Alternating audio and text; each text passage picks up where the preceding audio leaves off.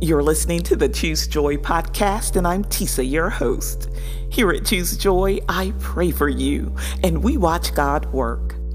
Many churches and communities of faith have been participating in communal fast for the new year, for peace and healing in our nation, and to generally seek God's face. So today's prayer meditation comes from the words of Isaiah found in chapter number 58, where the Lord describes the fast that he desires from those who wish to please him.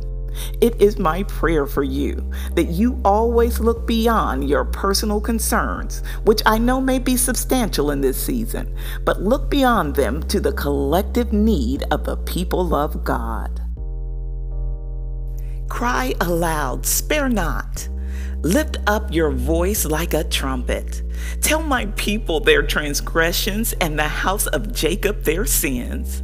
Yet they seek me daily and delight to know my ways as a nation that did righteousness and did not forsake the ordinance of their God. They ask of me the ordinances of justice. They take delight in approaching God. Why have we fasted, they say, and you have not seen? Why have we afflicted our souls and you take no notice?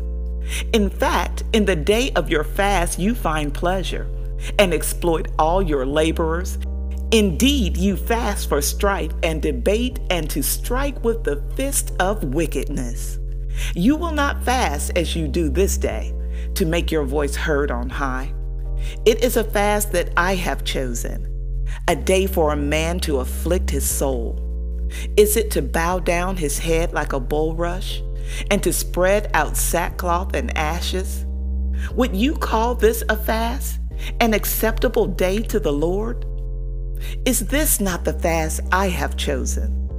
To loose the bonds of wickedness, to undo the heavy burdens, to let the oppressed go free, and that you break every yoke? Is it not to share your bread with the hungry, and that you bring to your house the poor who are cast out? When you see the naked, that you cover him and not hide yourself from your own flesh. Then your light shall break forth like the morning, your healing shall spring forth speedily, and your righteousness shall go before you. The glory of the Lord shall be your rear guard. Then you shall call, and the Lord will answer. You shall cry, and he will say, Here I am. If you take away the yoke from your midst, the pointing of the finger, the speaking of wickedness, if you extend your soul to the hungry and satisfy the afflicted soul, then your light shall dawn in the darkness, and your darkness shall be as the noonday. The Lord will guide you continually and satisfy your soul in drought and strengthen your bones. You shall be like a watered garden and like a spring of waters whose waters do not fail. Those from among you shall build the old waste places.